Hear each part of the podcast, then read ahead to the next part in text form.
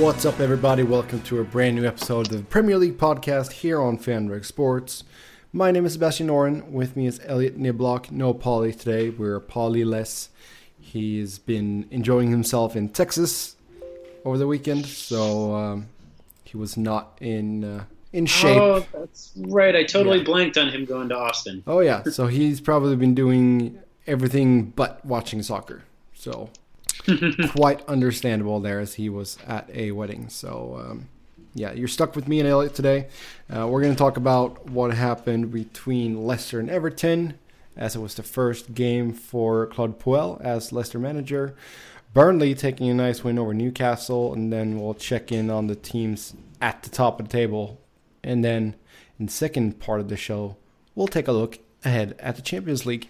So there you have it. Okay, let's kick things off then. Leicester two, Everton nothing. Goals by Jamie Vardy and then Demari Gray. I mean, they graci- graciously gave him the goal on that one. Um, yeah. That was very nice of them. I mean, that was obviously an own goal by John Joe Kenny. Yeah, one hundred percent. But, I mean, to be fair, it's...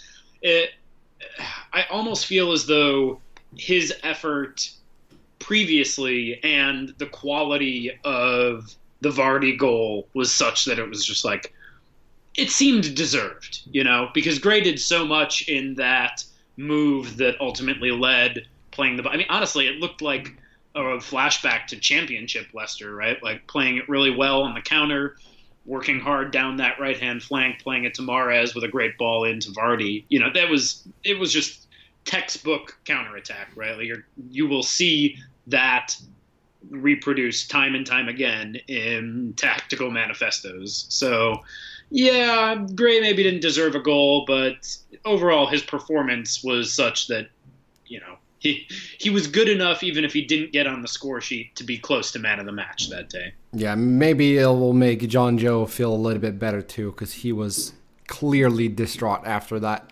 Uh, that goal was the two nothing goal. That came in the twenty-ninth minute. Vardy opened up the scoring in the eighteenth, so he has six goals on the year here now.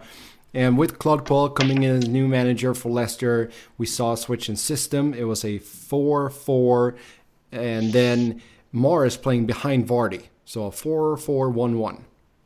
And uh, Gray was one of the players that came into the team, and I think they looked really, really good. Yeah, no, I'm, I agree entirely. I mean, I think this is a battle of two teams looking to change their fortunes, and it looks certainly like Leicester are... I mean, and obviously, you know, Leicester haven't had as rough a go of it as Everton have to begin with, despite changing managers. I I think that... It is, boy, things are really, even though this was at the King Power, things at Goodison Park are about as bad as they've been in a long time. Yeah, Everton also made some changes. They also played a four four one one. Uh, they, I think Morales and Lennon came into the team, if I'm not totally mistaken. Yeah. Uh, try to get some width there, but at the same time, then you leave yourself exposed a little bit more in the middle of the pitch. And the defending from Everton in this game was lackluster, to say the least.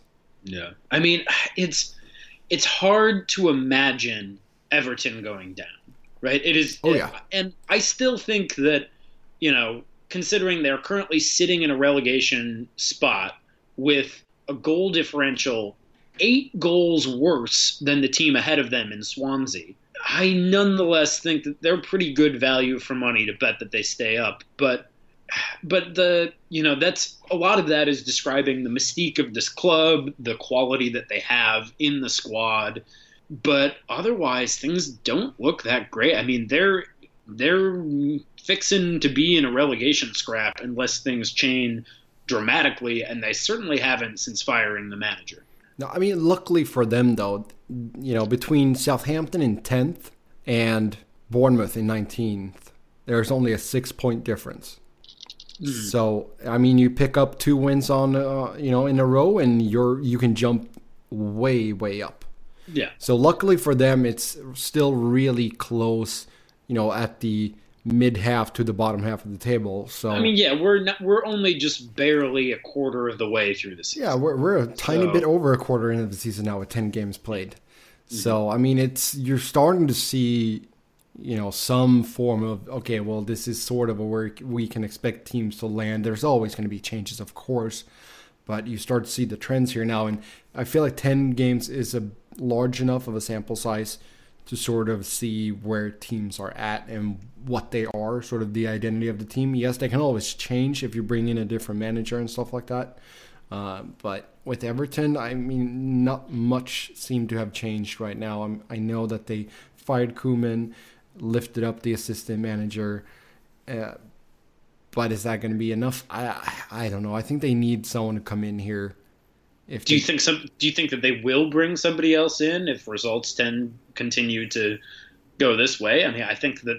Yeah. To my mind, the question is not yeah, it's not if, but but when. Like yeah. How.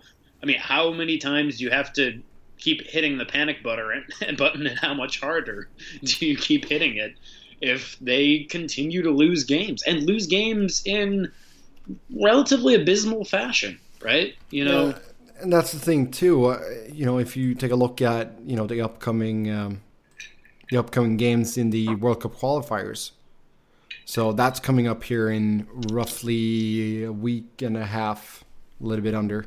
Um, I think, right? Or no? Am I blanking on the... Uh... I don't know what World Cup qualifiers even are, Seb. Uh... I've blocked that memory out entirely. Mm. Uh, let's see here. Yeah, November ninth is the first, uh, or a couple of the first legs. So a week and a half. Uh, you know, if you can get someone in during that time, if you can get someone in, or I mean sooner, preferably, but at least if you can get them in so that they have that international break, because Everton won't have too many players going. Uh, get those in so they can work with the team and then try to, you know, sort of yeah. go in with a clean slate for the rest of the season. Well, and I, I'm, you know, I'm I'm asking these leading questions, but no, that's I, fine. I actually, I'm curious, you know, I was asking you, like, if they're going to change the manager. Uh, I would suspect that they're... They're out there fishing right now for another replacement. Yeah, and who? The board just, I don't know. I, I don't know. And I, I don't think the board knows either, but I think that this was kind of a, an unhappy medium, right? Halfway happy mm-hmm. to decide that there's nobody who is an immediate candidate who's jumping out at us right now.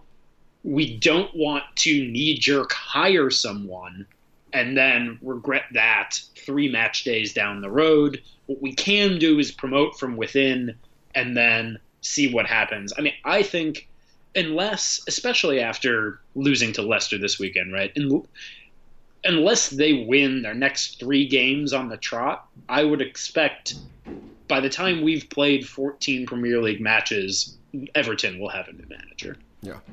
I mean, the, the thing is too that, and that sort of leads us into the second game here. Uh, Burnley taking a one nothing win over Newcastle. Sean Dyche has been heavily linked with the Everton job.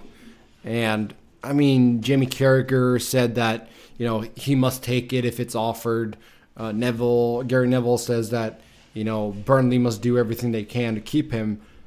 And I would be more inclined for Burnley to just say, name your price and stay and get an improved deal. I, I'm not sure that Dyche has to take the Everton job if it's offered to him. No, I mean, and I don't know why he would, right? Like, you're managing a Premier League side. And and I I know that I was just speaking about, you know, the amount of weight that mystique as a club does or does not carry, should or should not carry.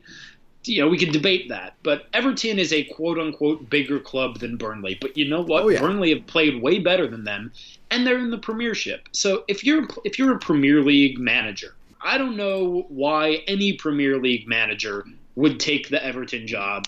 It just doesn't make it would make no sense to me, right? Like it's a club that are behind only Crystal Palace in terms of overall shambolic performances versus expectation this season.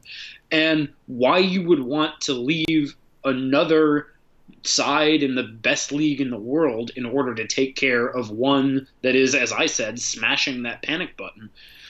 It just doesn't make any sense to me. So I, I don't think that Sean Dyche should even consider leaving the pundits are always going to say that because they know Everton's got a big fan base and they don't yeah. want to hear that people would turn down a trip to Goodison Park from Turf Moor, but I don't care. You're winning. Keep no, winning. It is a bigger club, like you said, and it's a club that holds itself at a very high, you know, high regard. Yeah. They see and, them. They see themselves as a club that's, you know, being on the cusp to compete for a Champions League spot. And I think that they need to temper their expectations a bit here. That that has been the problem. So after, you know, they've had a couple of good seasons where they finished in fifth and sixth and seventh. Then, yeah, you saw a couple of down years, eleventh, eleventh, and then back to seventh last year.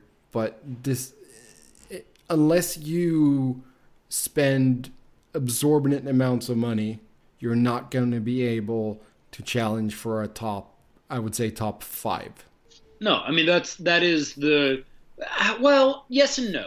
That is the the rule that defines the reality of the markets in the Premier League today. But the team we were just discussing, who just handily beat Everton, flouted that rule and lifted the trophy in the very recent past. Yes. So one in a million, I mean, though. One in a yeah. million.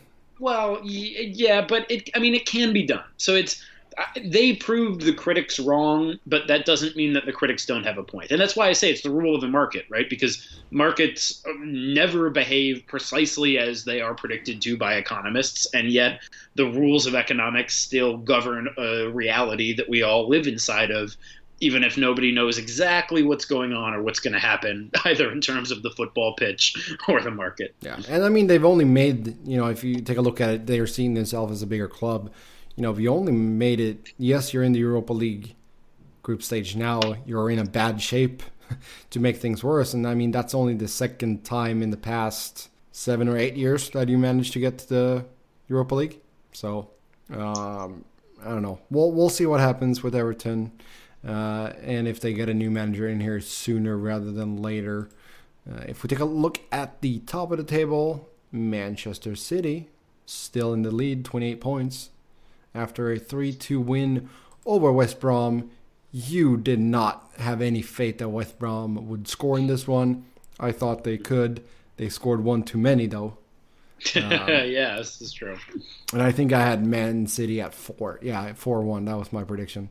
Uh, but I, I still a fairly comfortable win here. The second goal for West Brom came in stoppage time. Uh, Sane, Fernandinho, and Sterling on the scoring sheet here, so it's not just Aguero and uh, little Gabriel that scores the goal. So that's that's good for City to get some, sec- you know, you talk in hockey, you talk secondary scoring. Uh, so sort of the same thing here. You get a couple other players to chip in. And, I mean, it, it was vital that United took that one nothing win over Tottenham because it is feeling more and more like it's a one-horse race here. Oh, yeah.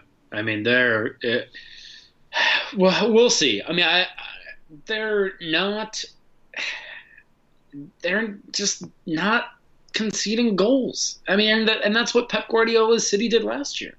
You know, as they bled goals at times you didn't expect them to, at times you thought they shouldn't. They spent money to shore up their defense, and they have, I think, inarguably the best attacking side in the league. Like, United has also hit teams for four goals on occasion this season. Yeah, but, but they don't they don't look as lethal as City do. Game in, yeah, game out.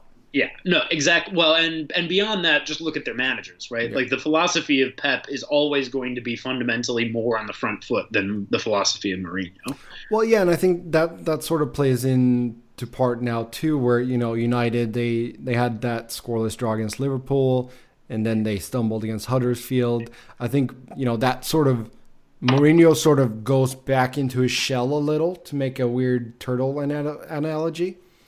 And he sort of, you know, saves a bit. And I mean, it turned out well against Tottenham. They got a one nothing win after a, you know, a nice little uh, play there from De Gea, who knocked the ball up to Lukaku, who used his aerial prowess. And then Martial came. That, I mean, that header was a perfect pass. And then Martial ran between the defenders and then slaughtered it home, and it was a one nothing win. So, you know, that's sort of what they had to to do in order to beat a Tottenham side who's very good going forward, even without Harry Kane. So United sitting second, five points behind City. For Spurs, it was their second loss of the season. They're in third with twenty points. Chelsea occupying the fourth spot after a one nothing win over Bournemouth on the road. Eden Hazard with their lone goal in that one. Bournemouth, you know, they, they're fighting at the bottom there.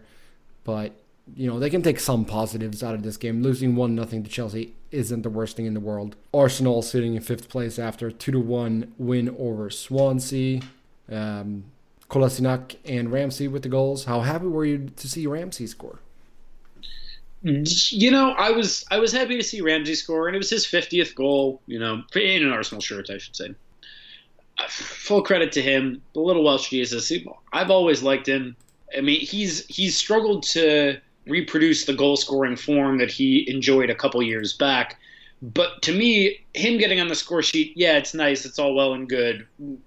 When you really reemerge as that remarkable goal force from midfield, I'll be happy. But I think that Sead Kolasinac, the brick toilets, the Bosnian train, he is one hundred percent the man of the match for this. I mean, yeah, he got a goal and an assist, but not only did he get the goal that was an equalizer, not only was it a great, you know, aware rebound effort, but he's also done that already three times this season for Arsenal. And one of the things that you talk about when the team goes down two one and then, or goes down one nil and then comes back to win is like blah, blah, blah, character, fortitude. And, you know, there's something to that. But I think that when he so frequently is the one who gets that equalizing goal in such a small sample size of matches with the cannon on his chest, like, you want to talk about character, clearly. This is a team that at times has lacked it, but he has more frequently had it than not. So, uh, yeah, I'm happy to see Ramsey score, but this is the Bosnians' headlines, and I think we're going to be seeing many more of those this season so long as he stays fit. Time for our break here. When we come back, we'll talk a little bit about Liverpool and their game against Huddersfield, and then we'll also take a look at the Champions League where Liverpool is taking part. So stick around, and we'll be right back.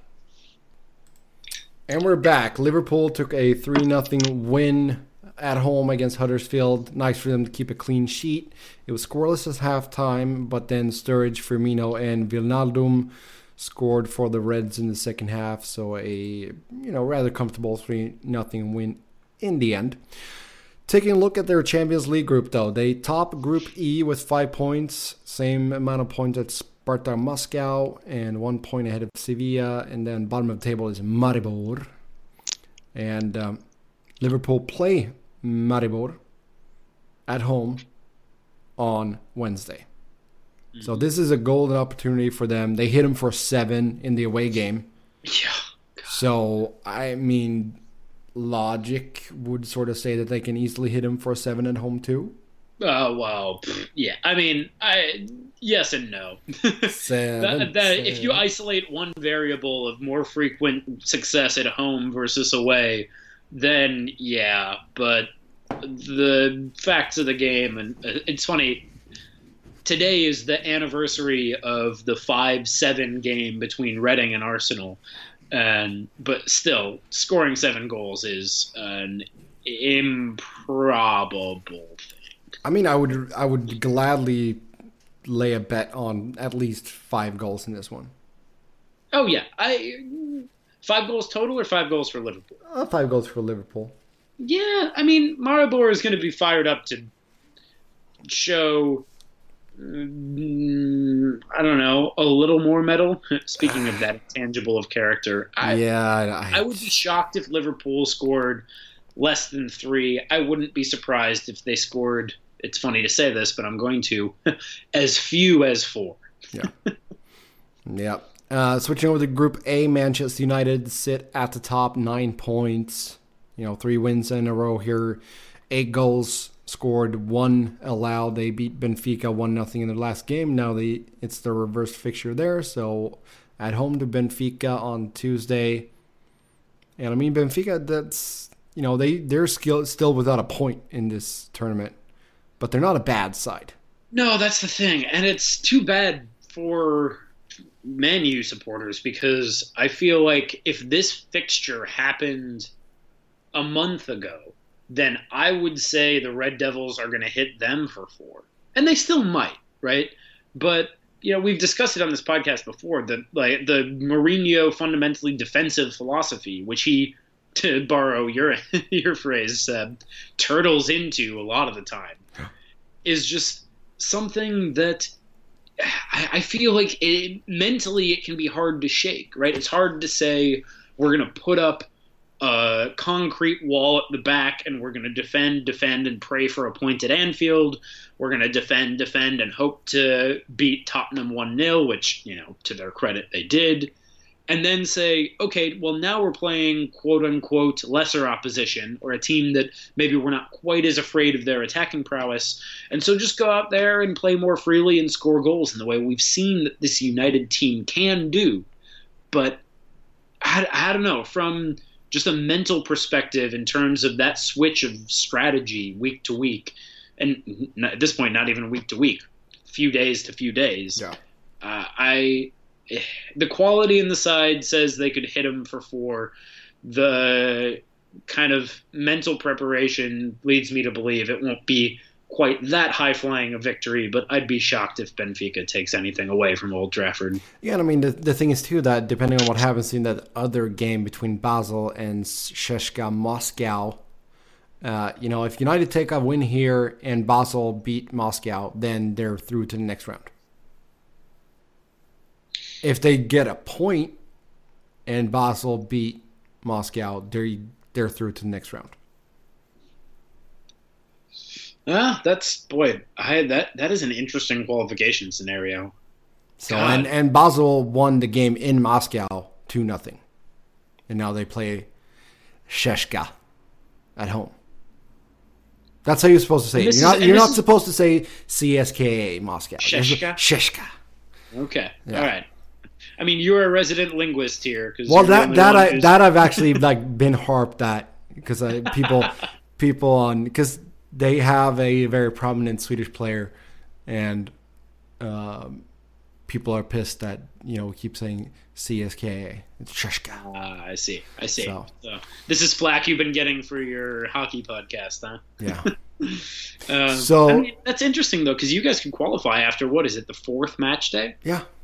Dang, that's I, I mean that is that is the dream. So. Yeah, it's perfect because then I mean we know Mourinho is reluctant to change up his team too much, but then you can sort of rest players in the final two games. Well, and he's he not only is he reluctant to rotate the squad, he's reluctant to play youth as well, and yes. So the combination of those two things means for a relatively stagnant eleven. Yeah, but that that's the thing though. If you secure advancement here. You can rest Lukaku, who desperately needs. Yeah. He needs to rest. I mean, yeah. He played a pivotal part in that goal against Spurs, but he, the boy needs to rest. Uh, let's move on. Group C: Chelsea at the top of that group, seven points. Roma in second with five points. Then, a little bit uh, surprisingly, Atletico Madrid in third with only two points, and then Qarabag with a single point. Yeah, I feel like at this point in the Champions League. Atleti and Dortmund are the two real surprises in terms of quality sides that have driven deep into this tournament in recent years who were just really struggling in the group stage. And, you know, the converse of United looking to potentially secure qualification in match day four. I mean, they're they're going to be fighting for their lives down the stretch no matter what. Yeah. So they play Roma. They played a three three draw in the last game. Now it's the reverse fixture of that one. So it's in Rome. It's on Tuesday. That could be... I mean, the first game was really fun to watch. So second game, hopefully it will be more of the same. And uh, it's good for Atletico too. They hope... They, I mean, I would assume that they would hope that it e- either ends in a draw or a Chelsea win. And then that they take care of business against Qarabag. Because they could move up level on points with Roma if Chelsea wins and Atletico pulls out a win. So we'll see what happens there. We already talked about Liverpool in Group E. Then Group F, Manchester City, also three straight wins. Also eight goals for and one goal against. They go on the road to... No, they play at home against Feyenoord. No. No, what am I saying? Who are they playing? No, no. What are what are you saying? What am I saying? Plays Shakhtar Donetsk. Yeah, that's what. I, yeah, that's right. They play Napoli. Sorry. And they they do play in Italy, yeah. Yes. Okay. Uh, I mean, that would be a hostile environment. Yeah, yeah, no kidding. To uh, um, to be. I mean, and also nicely. Yeah. Napoli. I'm so. It's funny that we kind of have sidestepped our way into discussing this game. This is. What, okay, there have been many people talking about how the Champions League has lost its luster in the group stages in recent years, and there are, you know, a variety of arguments around that. Maybe it has, I don't know, but this is like this is the freaking tie of the week, and I'm upset because I'm almost one hundred percent going to be in transit. Driving during this match, and I won't be able to see it. But uh, Sid, that's we've just... when you put it on your phone and you listen to it. Yeah, yeah, okay. Well, you know, I, I don't know. Baseball's great for the radio. Football, maybe not so much. Ah, uh, no, no, no, no, no, no. Radio is good for basically all sports. Okay, I'm. I'm. Maybe I'm just betraying my status as a millennial. But, but back but, to the fixture itself. But it's this it's game, tough though if you're watching the, or I mean, you're listening to the stream of the game. I mean the T V stream, because then you won't get yeah. as detailed of play-by-play. Oh man, frequently in my life, at least watching American football, I haven't had the luxury of living in top quality league vicinity, or even the vicinity of the leagues, the teams that I support domestically. Go Timbers later tonight. Shout out. Um, I haven't been able to do that, but for American football, all the time we would turn off the Fox T V commentary and put the radio on. Oh yeah, like it'll spoil a touchdown now and again because the radio will often be ahead of the T V, but it doesn't matter because the quality of the description is invariably higher. Oh yeah. Uh, but back to this fixture, which I am so excited about. I feel like, you know, Tottenham Real Madrid. Yeah, it's a bit like Tottenham Real Madrid is a big game, and we'll get to that, but. Napoli, Manchester City. We were just talking about how City are arguably already into a one-horse race for the title in the Premier League. Napoli are also undefeated, also undefeated with only one draw against, you know, playing with an Inter Milan behind them in Serie A. Like this is this is what the Champions League should be about. Right, and some will argue that it's been diluted in years past and that it should really just be these very top, top teams in the competition to begin with. But regardless, this is this is going to be one of Pep's hardest tests this entire campaign. And boy, I again, it's frustrating because I will be in transit. Otherwise, I would be posted up at some bar that would allow me to have both full-screen T Vs for the Napoli Man City and the Tottenham Real Madrid matches, because they're both set up to be fantastic contests. And I think they're both pretty hard to call. Yeah, it was two to one in the first game between them in Manchester. So it, it will be interesting to see. I mean, Napoli did drop an away game to Shakhtar Donetsk also on uh, that was on match day one. So, I mean, they need they need all the points they can get here. The City can also secure a uh, spot in the next round with a win or a draw. And then well, Sh- Shakhtar plays Feyenoord, who are bottom of the table here with zero points and a negative seven in goal differential. But like that dropped game again in Donetsk is also precisely why I think that this game is that much more interesting, mm-hmm. because Napoli are likely to play a full strength side. Oh, yeah. Which, you know, they certainly didn't in Donetsk. And they, you know, I mean, they came into Manchester looking to win, right? But now they're, they, they're, this game is great. The, both of these games are going to be great. I, obviously, for personal re- reasons, hope Los Blancos show up and just blow the doors off Tottenham at, I have to keep stopping myself from saying White Hart Lane and say yes. Wembley. Wembley. Yep, that's right. Um, that's that's the game in Group H uh, there. Spurs and Real Madrid tied on seven points. And uh, Dortmund I mean, that's in third be, that's with a, one point. Yeah, that's going to be a sold-out, uh, a, a sellout for Wembley, one hundred percent. Yeah. You know, I mean, that I, that's...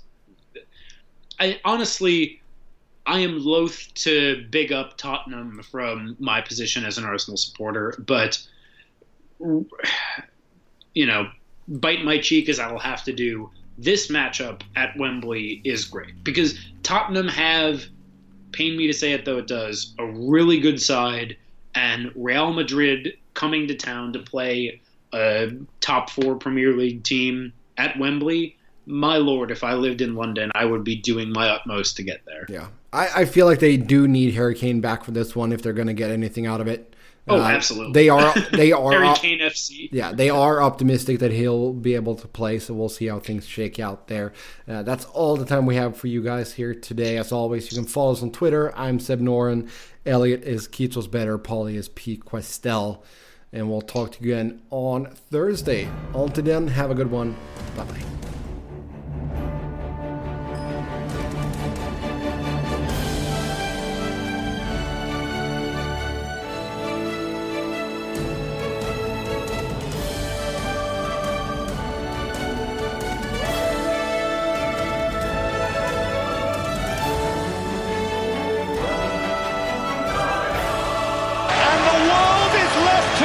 How on earth did that happen?